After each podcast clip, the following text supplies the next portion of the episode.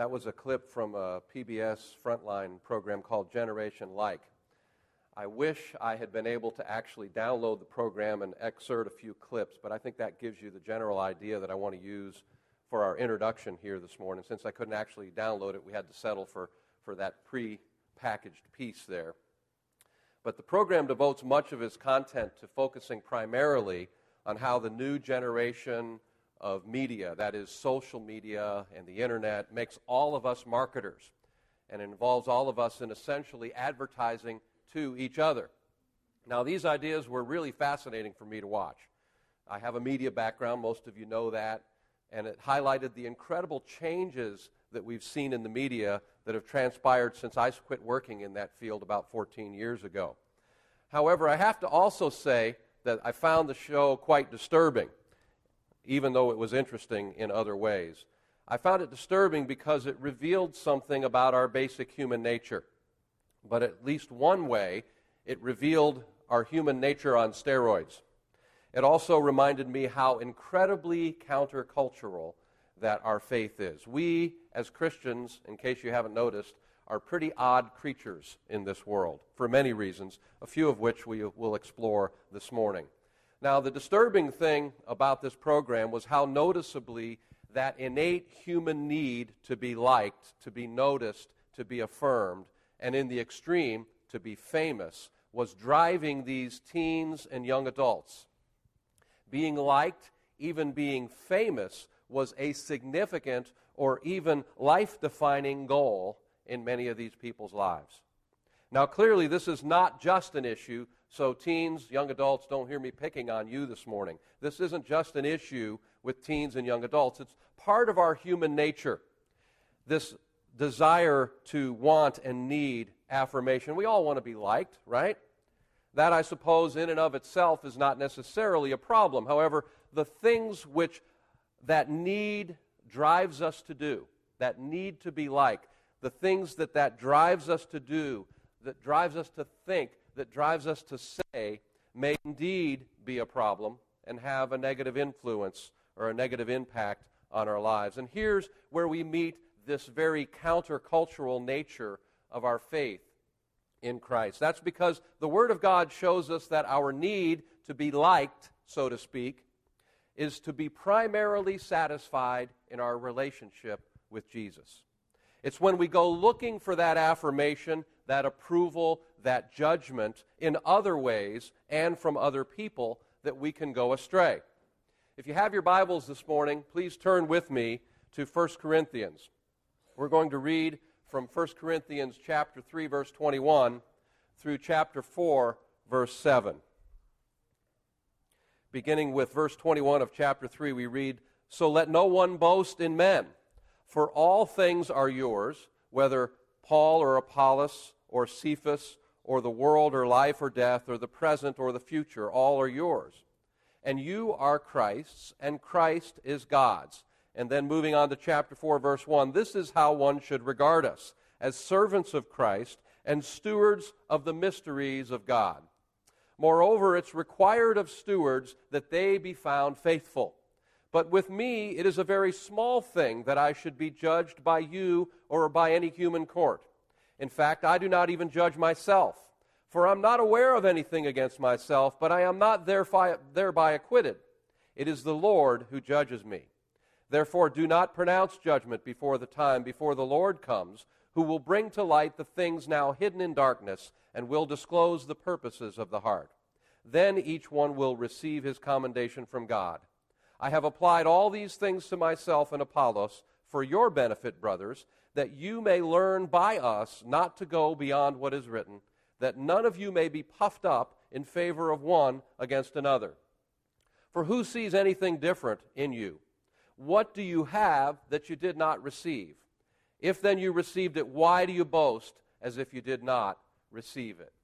So, as we start this morning, I wanted you to get the full context of this passage, which is why we read all the verses that we did. But I really want to focus this morning primarily on chapter 4, verses 3 and 4. So let me read those again now that I've given you the entire context of this passage we hear the Apostle Paul speaking of himself, and this is what he writes But with me, It is a very small thing that I should be judged by you or by any human court.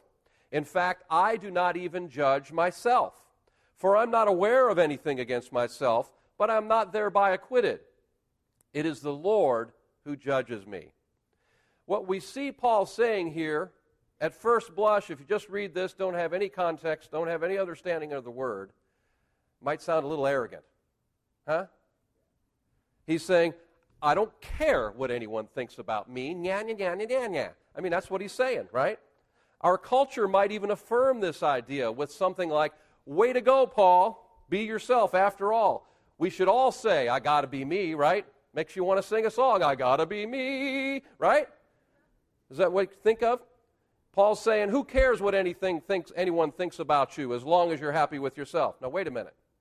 That's not what he's saying. That's not what Paul's saying at all. Now, he is saying, I don't care what anyone's judgments about me are. If you leave it at that, you might be able to somehow get to this idea that you yourself are the only one you have to please. And if you're okay with yourself, then you're okay.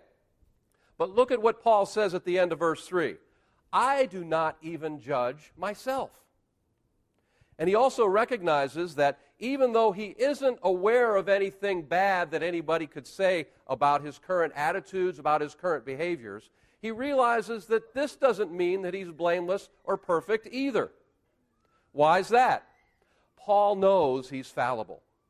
He knows that his judgment of himself or anyone else is not perfect. He knows he might have blind spots about himself. Maybe he's unable, unable to even see what some other people could see. Yet, nevertheless, he still doesn't really care what anyone else thinks or what he thinks. Now, that's either arrogant or it's a level of freedom of conscience that I want to attain to. But again, we must read on to the end of verse 4. Paul writes, It is the Lord who judges me. Aha! There we have it. It's not that Paul just thinks others' opinions about him may be wrong or even useless. He knows that the Lord is the one who judges our hearts and our behavior. It's not just that Paul thinks his own self examination is flawed, it's that the Lord is the one who judges his heart. And what's more, maybe even more important still, Paul understands that God has already rendered the verdict. He's already made his judgment about who he is, about who we are in Christ. Paul's life is not about what he's doing, it's not about what he will do, it's not about what he has done. It's primarily about what Jesus Christ has already done for him. That verdict motivates and informs everything that Paul does. Now, this doesn't negate obedience for us as believers. It doesn't mean that once we've trusted in that sacrifice of Jesus to save us, that we can live like hell. After all, Jim noted just last week, as Paul wrote in uh, Romans chapter 6, I guess I'm uh, one behind here. Romans chapter 6, verses 1 and 2. What shall we say then? Are we to continue to live in sin that grace may abound? By no means. How can we who died to sin still live in it? So, this understanding of the ultimate verdict isn't license to sin. It also doesn't mean that God cannot or will not sometimes use other people to speak important things into our lives. But an understanding of this ultimate verdict is freedom. It's freedom.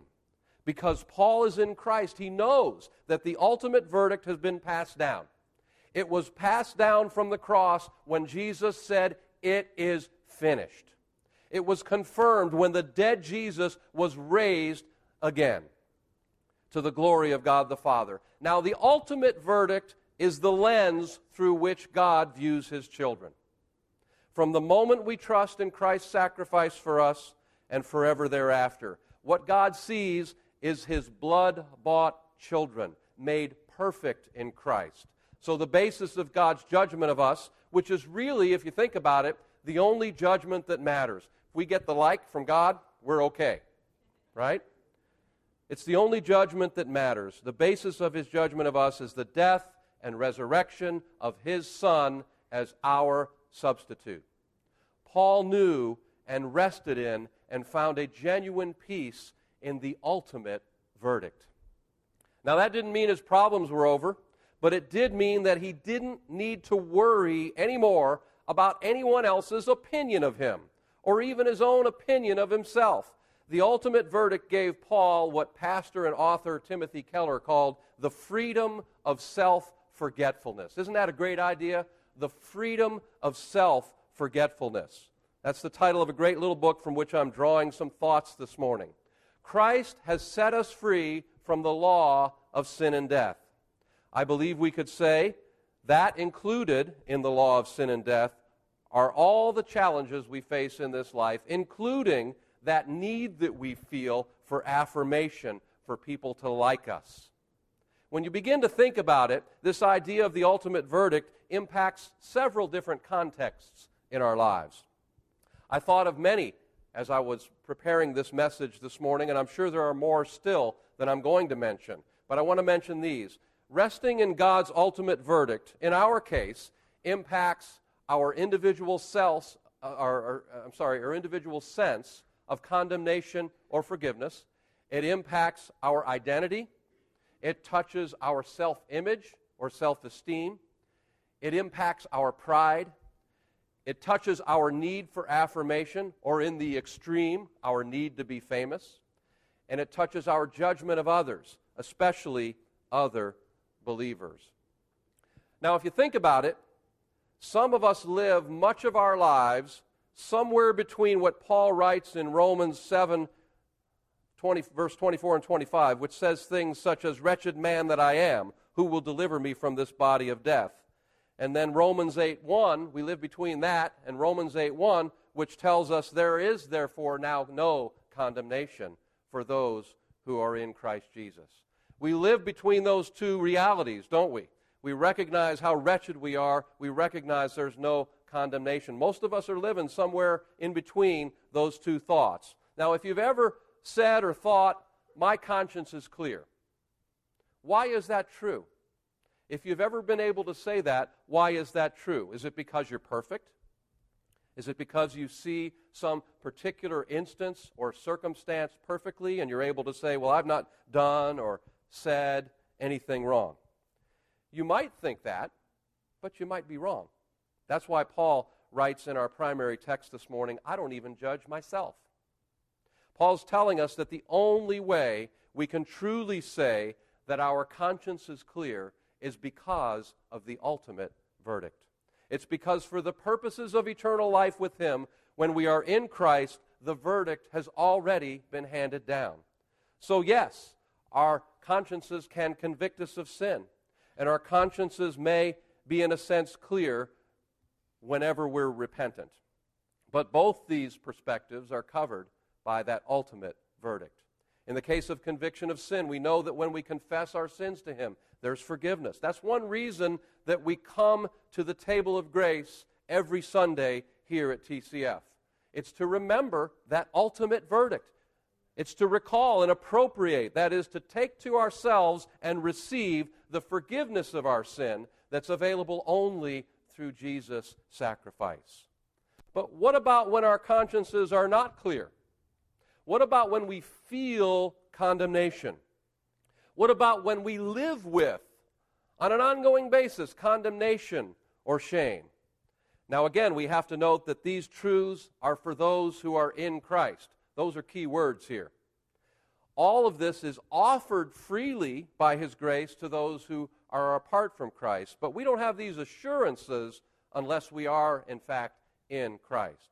Yet, when we are in Christ, what does the word tell us? We read it a moment ago in Romans chapter 8 verse 1. There is therefore now no condemnation for those who are in Christ Jesus. We can have freedom. We can have freedom from guilt. We can have freedom from condemnation. We can have freedom from shame. We were all in the same boat apart from Christ. We were condemned. We were lost. We were without hope and without God in this world. But in Christ, that's all changed. And it's all changed because of the ultimate verdict. We can receive His forgiveness. We can live in a state of forgiveness. And in a state of forgiveness, we need not feel condemned. There will be times, if we really are in Christ, when we will feel conviction. But you know what? Conviction is completely different from condemnation. The problem is sometimes they feel the same emotionally. But conviction moves us forward into repentance and forgiveness. Condemnation just kind of hangs there over our heads. And it plagues us and it pushes us down into shame and it encourages us to wallow in that. But Jesus took our shame, so we needn't carry it.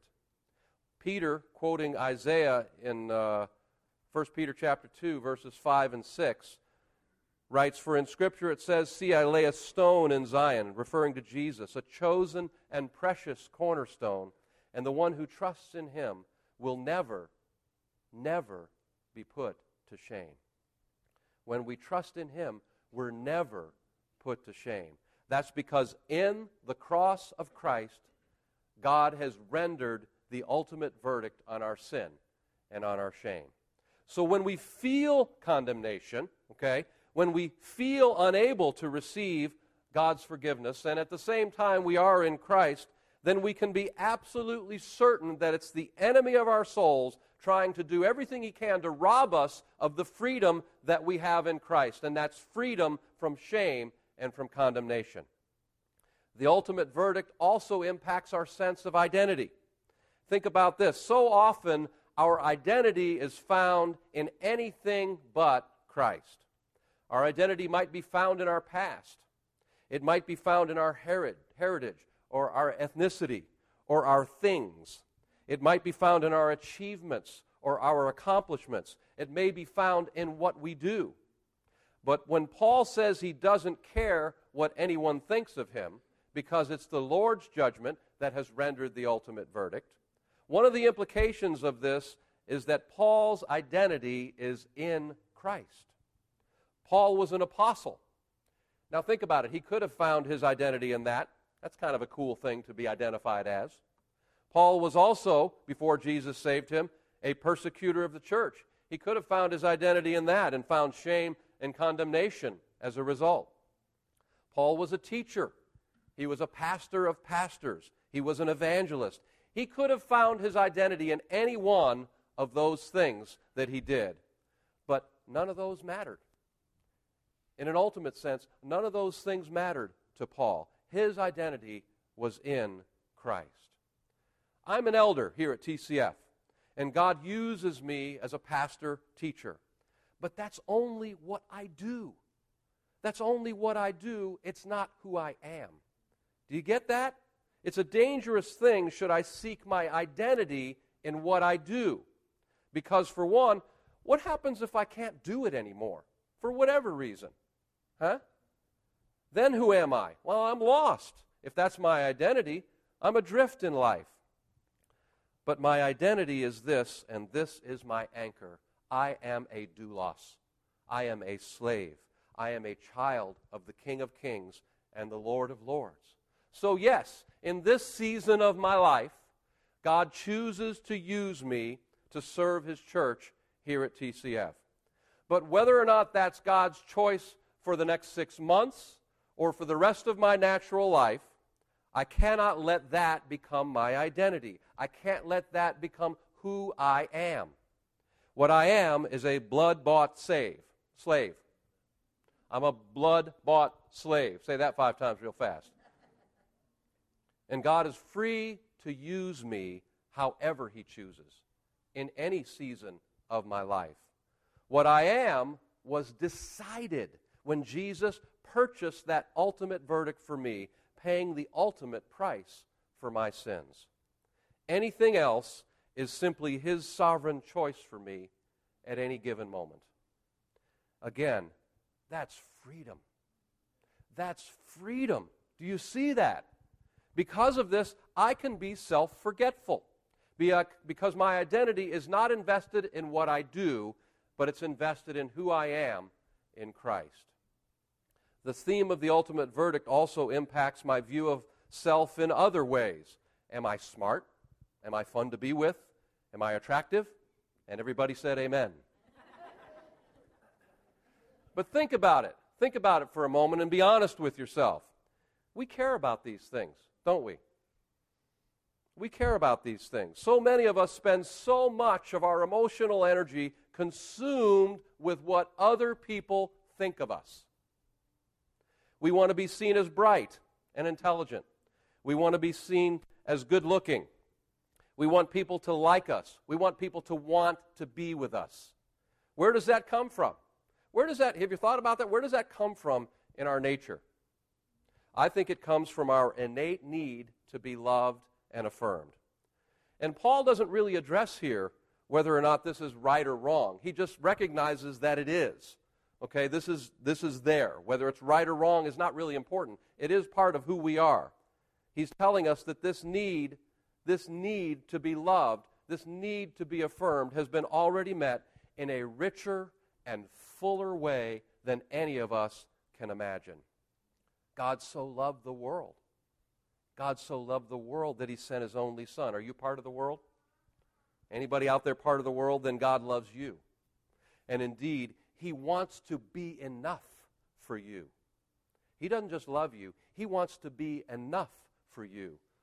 That's hard to grasp, and it's even harder to live out in our daily lives. But he wants us to be free of this need to esteem or to think highly of ourselves, especially for the sake of impressing other people.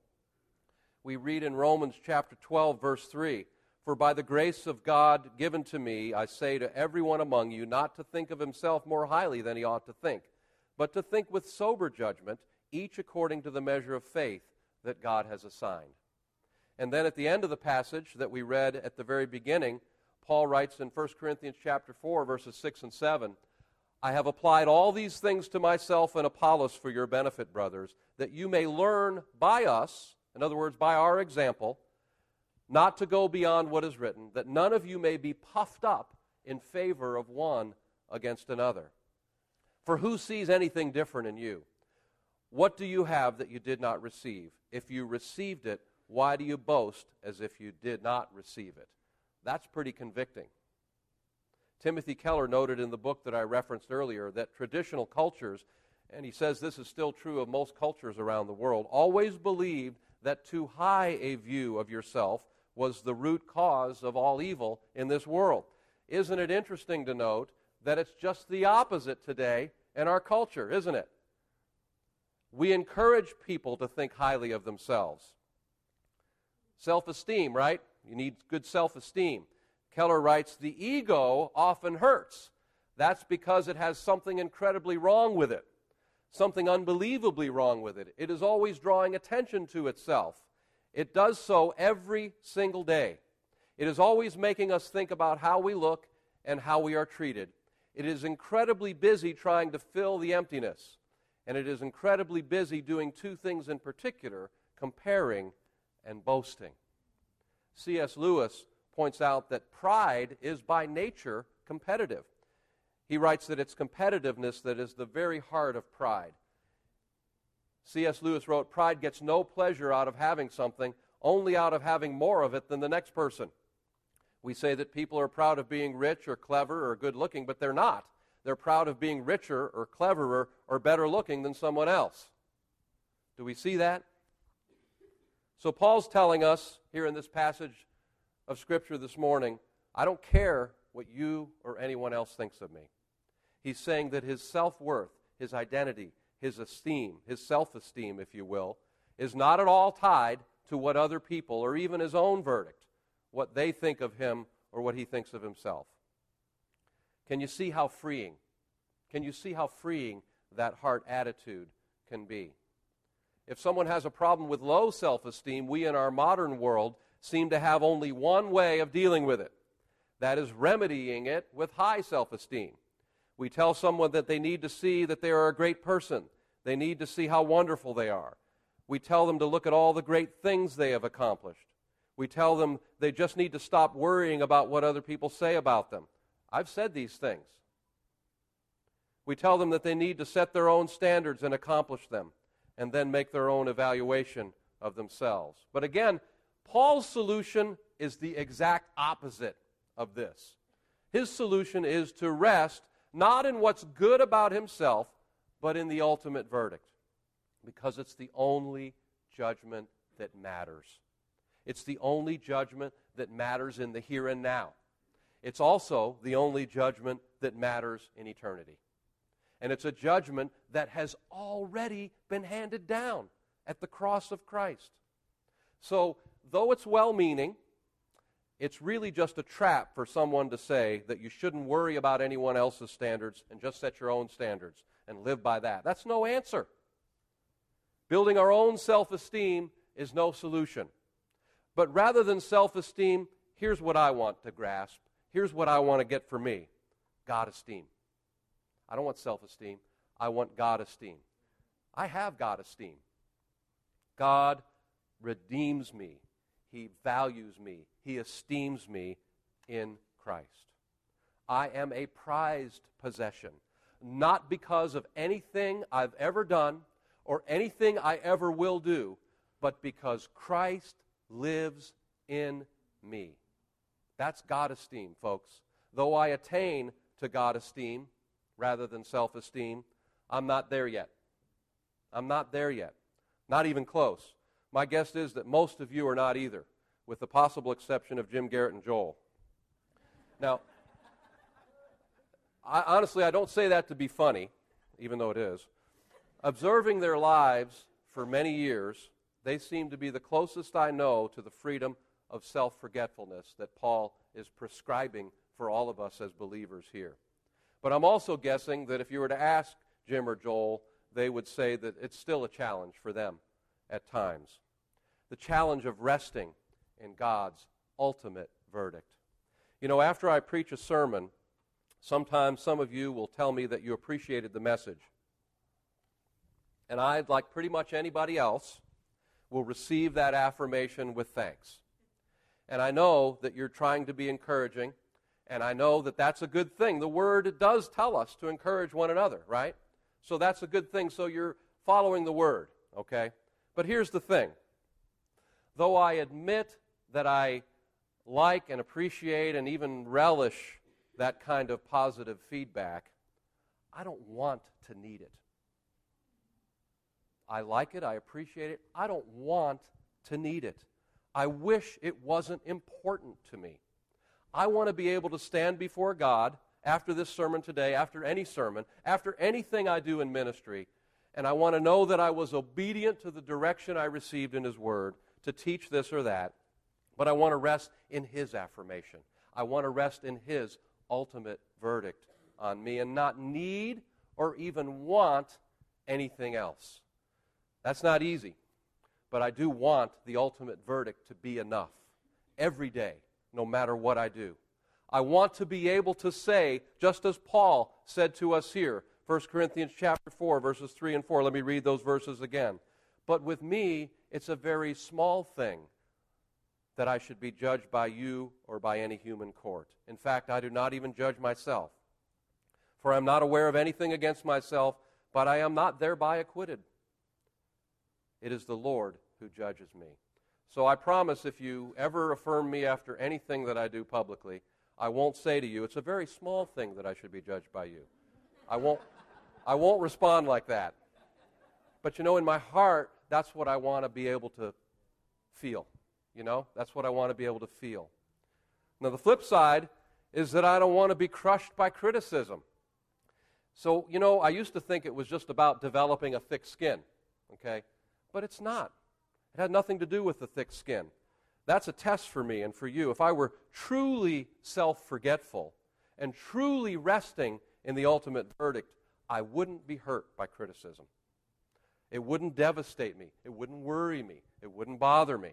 When it does, I know that I'm putting way too much importance in what other people think, too much value on other people's opinions of me. It's hard for any of us to receive even good constructive criticism, isn't it? Even when we know people love us and are well meaning, it's still hard for us to receive that. Wouldn't you like to be the kind of person who sees someone else win a prize that you were competing for and then genuinely rejoicing with that person over their accomplishment, even if you finish second, third, or worse? That's when we can start to enjoy the things that are not about me.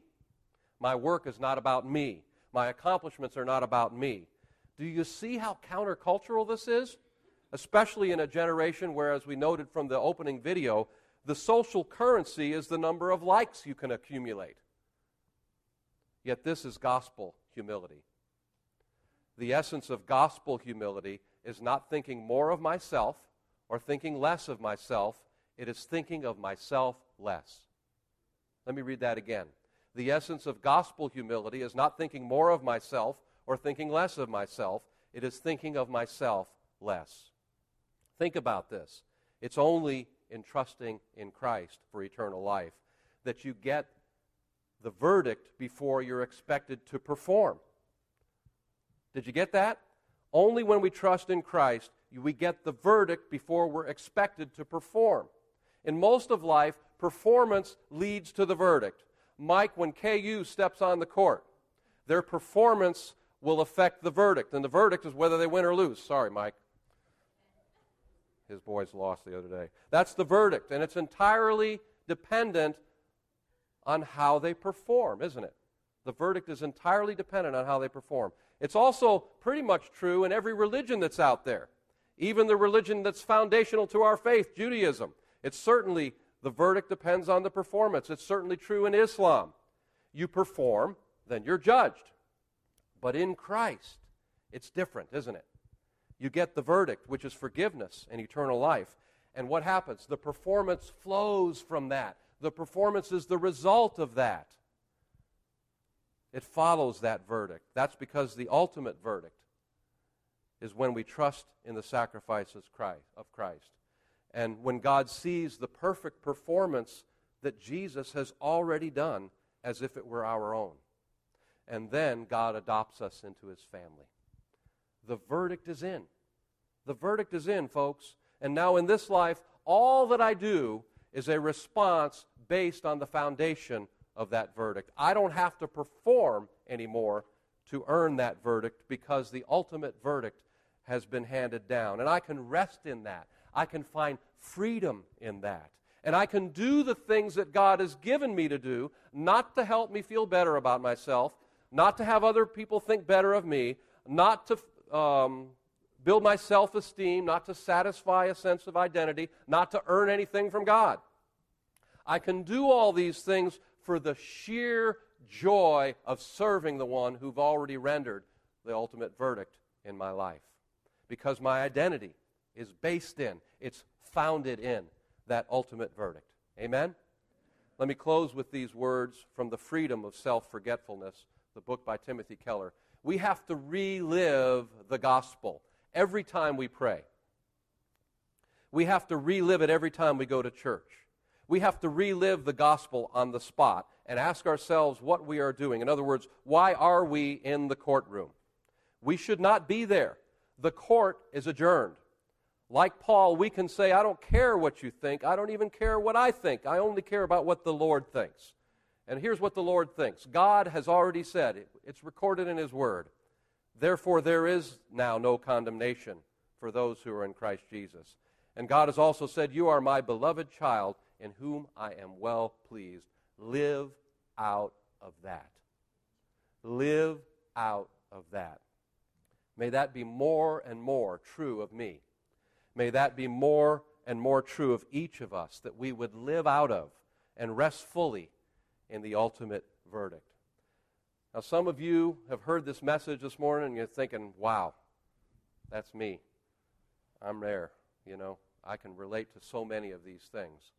And so I want to give an opportunity to respond this morning. And so all I'm going to do is ask you to stand. If any of this, I'm not going to tell you what should have convicted you or what did convict you. I'm going to ask if the Lord has convicted you about any aspect of this ultimate verdict and your need to trust in that for your identity, for your self esteem, all those things that we looked at. I want you to stand now, and we're going to pray together. And I want you to know I'm not just standing because I'm at the pulpit, I'm standing with you as we pray. Dear Heavenly Father, we thank you that you've given us this tremendous source of peace and self forgetfulness in the ultimate verdict. We thank you, Father, that when Jesus said it is finished, as he hung on the cross. That that's the verdict, Lord. That is the verdict that we can rest in. That we can be seen we can find our identity in, we can find our esteem in. Lord, all these things we can find in the ultimate verdict, knowing that when you look at us and we are in Christ, that you see us as your blood bought children.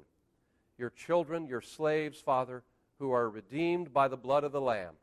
And that's the way you see us. That's the lens through which you view each of us as individuals. Help us to remember that, Father. Help us to recall these things when we are hurt by criticism. Help us to recall these things when we feel like we have to do something to get somebody to like us, or when we worry about somebody else's opinion about us, Father God. Help us to rest in this ultimate verdict and find true freedom in the self forgetfulness that it brings, Heavenly Father. We commit ourselves to you, and we thank you, Heavenly Father, for these wonderful truths. In Jesus' name, amen.